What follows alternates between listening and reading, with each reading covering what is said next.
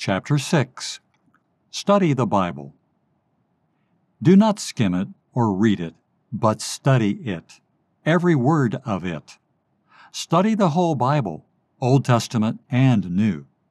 Not only your favorite chapters, but the complete Word of God, from beginning to end. Do not trouble yourself with commentaries. They may be useful if kept in their place, but they are not your guides. Your guide is the interpreter, the one among a thousand. Job 33:23, King James Version, who will lead you into all truth and keep you from all error. Not that you are to read no book but the Bible. All that is true and good is worth reading, if you have time for it.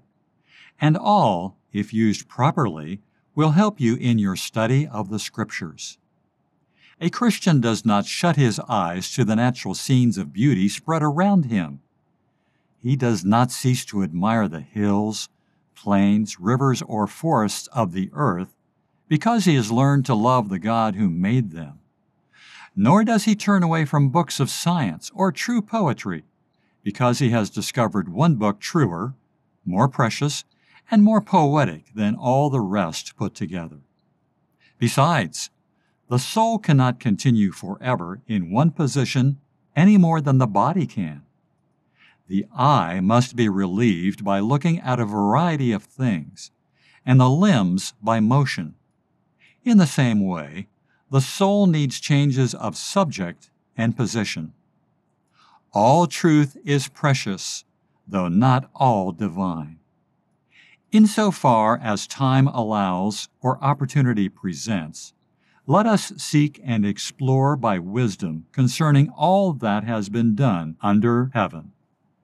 Ecclesiastes 1:13.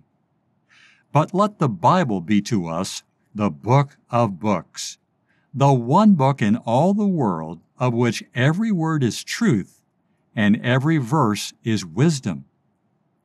In studying it, be sure to take it for what it really is the revelation of the thoughts of God, given to us in the words of God.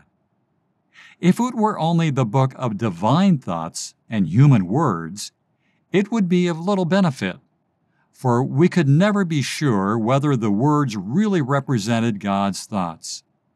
In fact, we might be quite sure that humans would fail in their words when attempting to embody divine thoughts. Therefore, if we have only man's words, that is, man's translation of the divine thoughts, then we might have one of the poorest and most incorrect of all books, just as we would have in the case of Homer or Plato, translated into English by a first year student.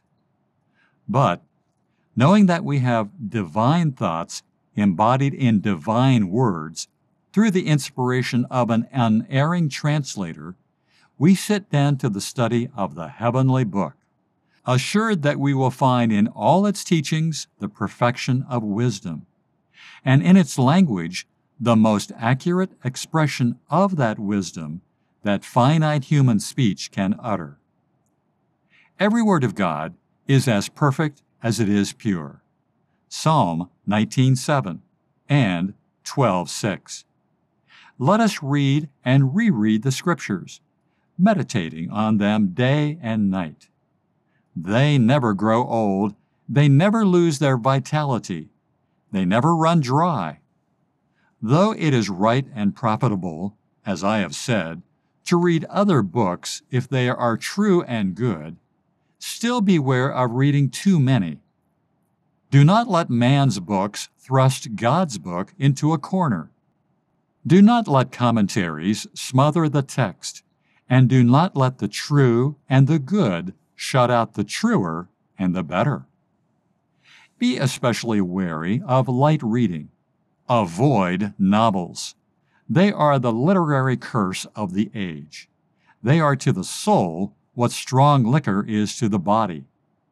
If you are a parent, Keep novels away from your children. But whether you are a parent or not, neither read them yourself, nor set an example of novel reading to others. Don't let novels lie on your table or be seen in your hand, even in a railway carriage. Light reading for the train has done deep injury to many a young man and woman. The light literature of the day is working a world of harm, undermining the taste of the young, weakening their minds, making them unfit for life's practical work, eroding their love of the Bible, teaching them false morality, and creating in the soul an unreal standard of truth, beauty, and love. Don't be too fond of the newspaper, but do read it, so that you may know both what humanity is doing and what God is doing. And from all you read, pull out topics for thought and prayer. Avoid works that make light of what is right or wrong, so you don't unconsciously adopt a false test of truth and duty, such as ridicule. You may become afraid to do right for right's sake alone, dreading the world's sneer and undervaluing a good conscience and the approving smile of God.